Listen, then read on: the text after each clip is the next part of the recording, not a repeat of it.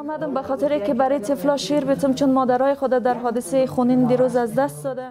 أنا هنا لكي أقوم بإرضاع هؤلاء الأطفال الذين فقدوا أمهاتهم في الهجوم. أنا أم لأربعة أطفال، تركت أولادي لآتي إلى هذا المستشفى وأعطي الحليب لهؤلاء الأطفال، حتى إني مستعدة لتبني أحد هؤلاء الأطفال إذا ما لزم الأمر. أنا فعلا حزينة لما حصل لأطفالنا.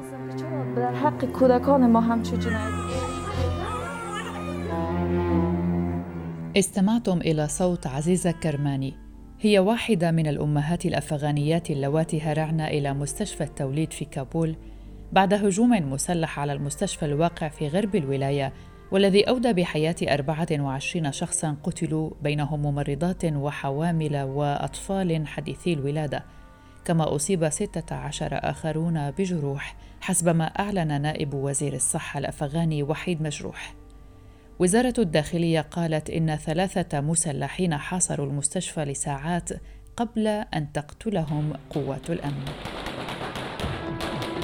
يوم الثلاثاء وقع الهجوم في دشت برشي عندما تم استهداف الأطفال حديثي الولادة والأمهات. لسوء الحظ هاجم الأعداء أطفالنا. كرماني تخرجت من كلية الحقوق وتعمل حالياً كمذيعة في شبكة تلفزيون خاصة في كابول. آلمها مشهد الأطفال الذين يتموا، فقررت المساعدة ولم تجد سبيلاً سوى تعويض مكان أمهات الأطفال وإرضاعهم الحليب. أطلعت زوجي على المشكلة وأخبرته أنه يجب علينا الذهاب إلى المستشفى مساعدة الأطفال. ذهبنا إلى المستشفى وتحدثنا مع حراس المستشفى وأدخلونا. كانت لحظة مأساوية حقاً عندما رأيت الرضع الذين فقدوا أمهاتهم. لم أرى مثل هذه المأساة في حياتي. أنا قمت بإطعام الأطفال لإعطائهم شعور أمهاتهم، لأن لدي ابن عمره 4 أشهر فقط. لن أنسى وجوه الطفلين الذين احتضنتهما وأرضعتهما. كان لدي شعور سيء للغاية ولم أستطع التحكم في نفسي. أخذت أيضا بعض الملابس والبطانيات للأطفال، لأنني كنت أعلم أنهم فقدوا كل شيء عندما وقع الهجوم. في 12 من شهر مايو أيار الجاري اقتحم مسلحون مستشفى برشي الوطني في كابول الذي تدعمه منظمة أطباء بلا حدود، وتحديداً قسم التوليد وهو القسم الأكبر في المشفى. عطا محمد بائع جوال وشاهد على المجزرة. كنت جالساً بالقرب من عربتي، اقترب رجل يرتدي زي شرطة حرس الحدود بالقرب من البوابة وحمل سلاحه وبدأ في إطلاق النار على الناس. ذهب بعدها إلى المستشفى. بعد 5 دقائق من وصول الشرطة قمنا بتوجيههم وقلنا نحن السكان المحليين هنا، يرجى الذهاب إلى هؤلاء المهاجمين. صديق، مواطن أفغاني يمتلك دكاناً قريباً من المشفى، وصف ما جرى بالمأساة.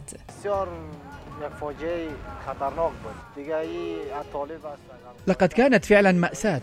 إذا كانوا طالبان أو تنظيم القاعدة أو داعش فهم جبناء وهاجموا وقتلوا النساء والأطفال. كنا هنا، أتمنى أن يكونوا قد هاجمونا. كان بإمكاننا فعل شيء ما، لكنهم هاجموا وقتلوا النساء الحوامل والصبر.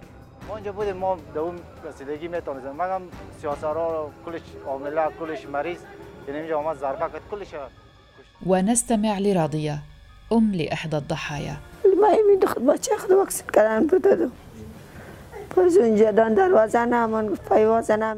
لقد أخذت ابني للتلقيح مع ابنتي، لم يسمحوا لي بأخذ ابنتي إلى المستشفى. قلت لها أن تنتظرني عند البوابة. على مدى 10 دقائق سمعت صوت إطلاق نار، ومنذ ذلك الوقت لم أستطع العثور على ابنتي. لقد فتشت عنها كثيرا، لم أستطع أن أجدها.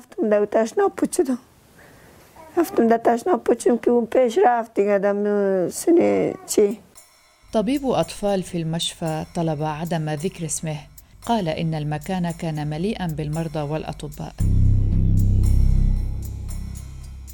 وأنقذت القوى الأمنية الأفغانية أكثر من 100 شخص، بينهم 3 أجانب، في عملية إجلاء استغرقت 9 ساعات. سيد رضا هاشمي شاهد أيضاً على المجزرة التي وقعت.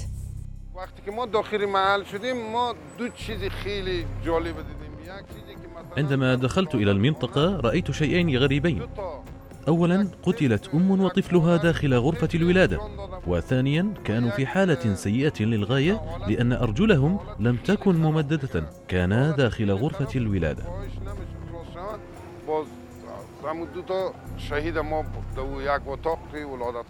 نستمع أيضا إلى جدة ضحيتين في هذه المجزرة تحكي لنا ما حدث معها.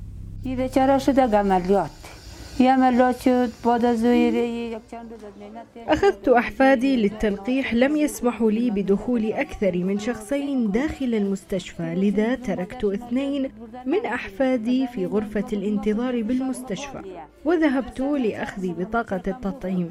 كانت الساعة حوالي 10:30 صباحا عندما سمعت صوت إطلاق النار. رأيت الكثير من الجرحى وإطلاق النار، كان الأطفال يبكون. أخفيت نفسي في مرحاض المستشفى وهرع المهاجمون إلى جناح الولادة. حاولت أن أجد أحفادي لكنني لم أستطع، لم أجد سوى الأحذية الدموية لأحفادي. صعدت إلى سيارة الشرطة وذهبت إلى المستشفى، لم أجد أحفادي هناك أيضا. كنت أبكي أثناء الطريق وعدت إلى المنزل، عدت مع أبنائي إلى المنزل لأجد أحفادي، لكن أحفادي لم يعودوا على قيد الحياة.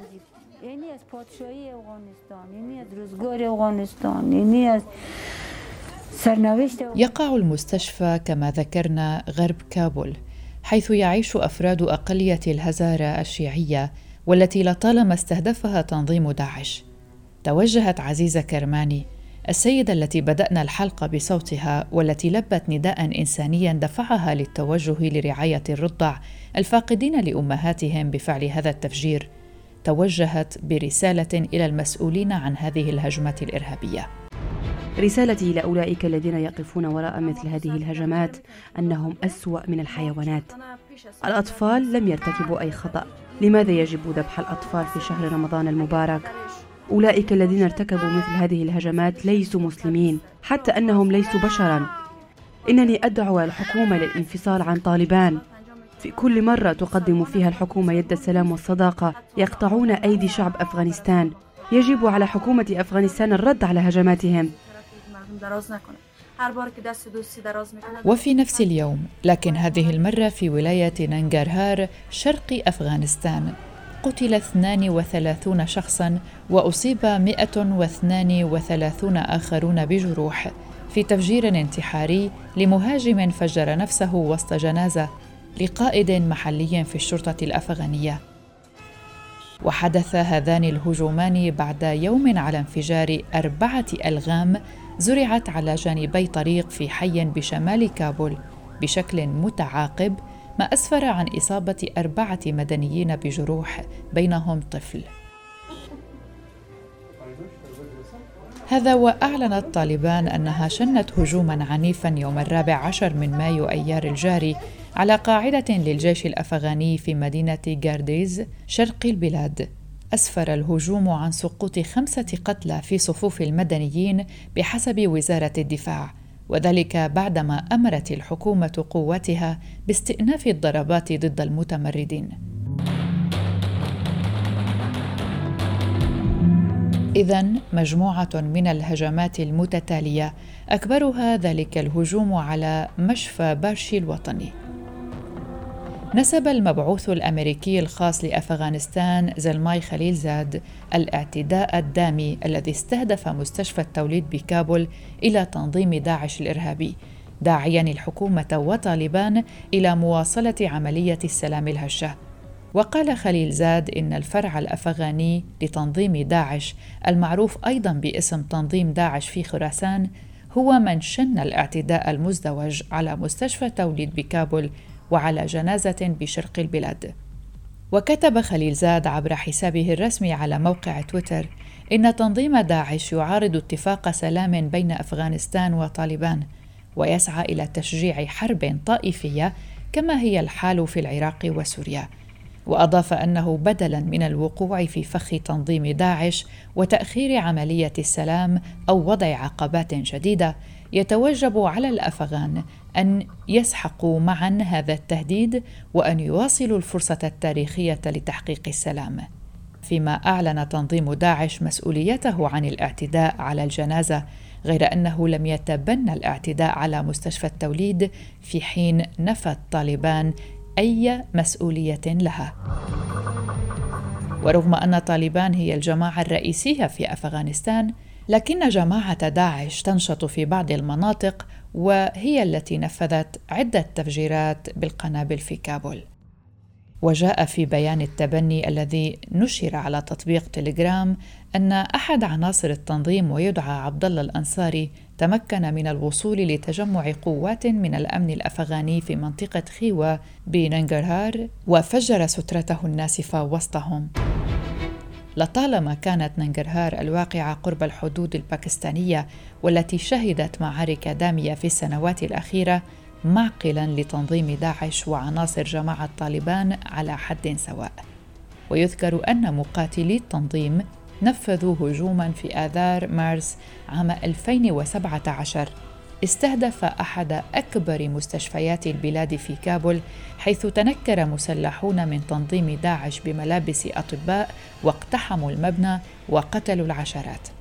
المجموعة المتطرفة داعش تعرضت في السنوات الأخيرة لانتكاسات عديدة بعدما استهدفت من قبل القوات الأمريكية والأفغانية وحتى عناصر طالبان، إلا أنها لا تزال قادرة على شن هجمات كبيرة في المدن. أدانت منظمة العفو الدولية أيضاً الهجوم، وقالت على تويتر: جريمتا الحرب المخزيتان في أفغانستان والمتمثلتان في استهداف مستشفى وجنازة يتعين أن توقظا العالم على الفظائع التي لا يزال المدنيون يواجهونها، ولا بد أن تكون هناك محاسبة على هذه الجرائم الخطيرة.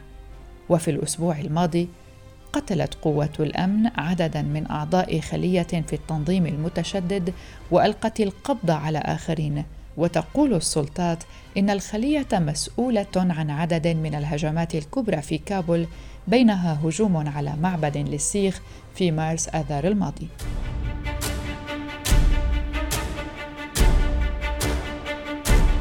وفي 12 مايو أيار الشهر الجاري أفادت شبكة الBBC نقلاً عن المخابرات الأفغانية أن زعيم تنظيم داعش في جنوب آسيا والشرق الأقصى ضياء الحق، المعروف أيضاً بالشيخ عمر الخرساني، اعتقل في كابول مع 2 من كبار قادة التنظيم، وهما المتحدث باسمه سهيب ورئيس المخابرات أبو علي. نستمع للتفاصيل بصوت الزميلة ألفا الجامي. عملية الاعتقال في الواقع كانت عملية نوعية، وكان تمت تنفيذ العملية بعد تحذير من 4 من كبار مقاتلي داعش اعتقلوا مؤخرا، وعلى أساس معلومات أمنية واستخباراتية، وذلك بحسب جهاز الأمريكي للاستخبارات. ذي الحق المدعو عمر الخراساني كان من ضمن القيادات في تنظيم داعش، وقاموا بعدة مؤامرات في عدة أماكن وعدة تفجيرات.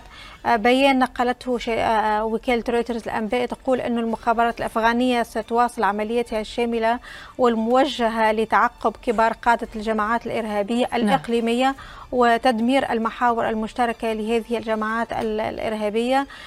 داعش نتذكر أنه نفذ تنظيم داعش عدة تفجيرات قاتلة في السنوات الأخيرة، واستهدفت الشيعة الأفغان خاصة والأقليات الأخرى، وقتلت العشرات من الناس. الأمم المتحدة في تقرير لها العام الماضي قالت أنه القيادة المركزية للجماعة استبدلت الشيخ عمر الخراساني بسبب إدائه الضعيف، لكن هذا لم يتأكد بعد ولم يتأكد قط. كل هذه الاعتقالات تأتي في الوقت الذي يستمر فيه العنف في جميع أنحاء البلاد، يعني نقصد هنا أفغانستان، على الرغم من توقيع اتفاق انسحاب القوات بين طالبان والولايات المتحدة الأمريكية في فبراير الماضي.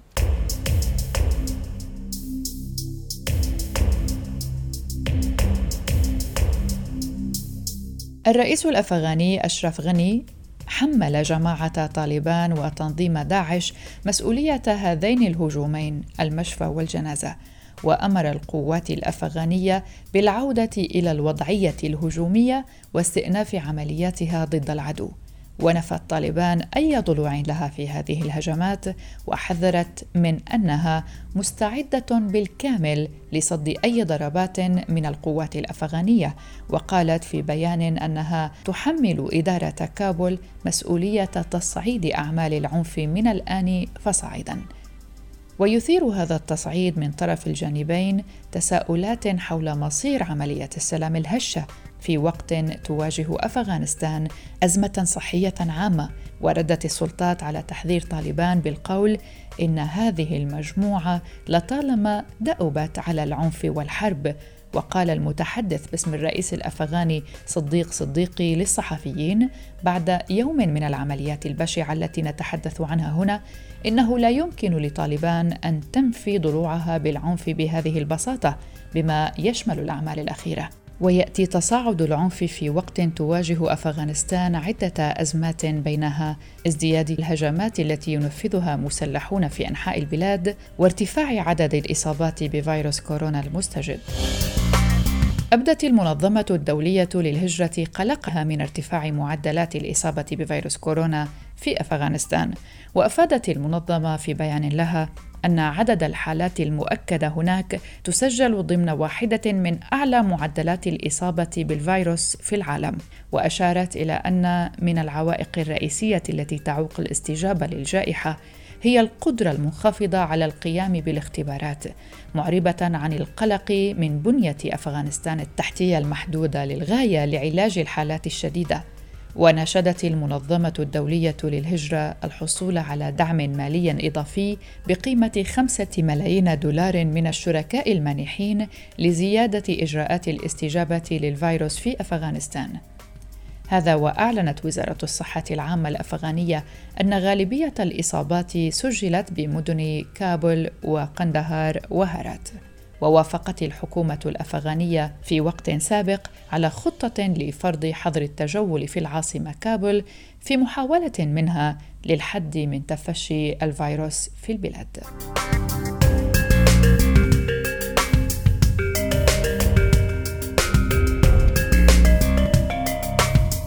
استمعتم إلى حلقة من بودكاست في 20 دقيقة.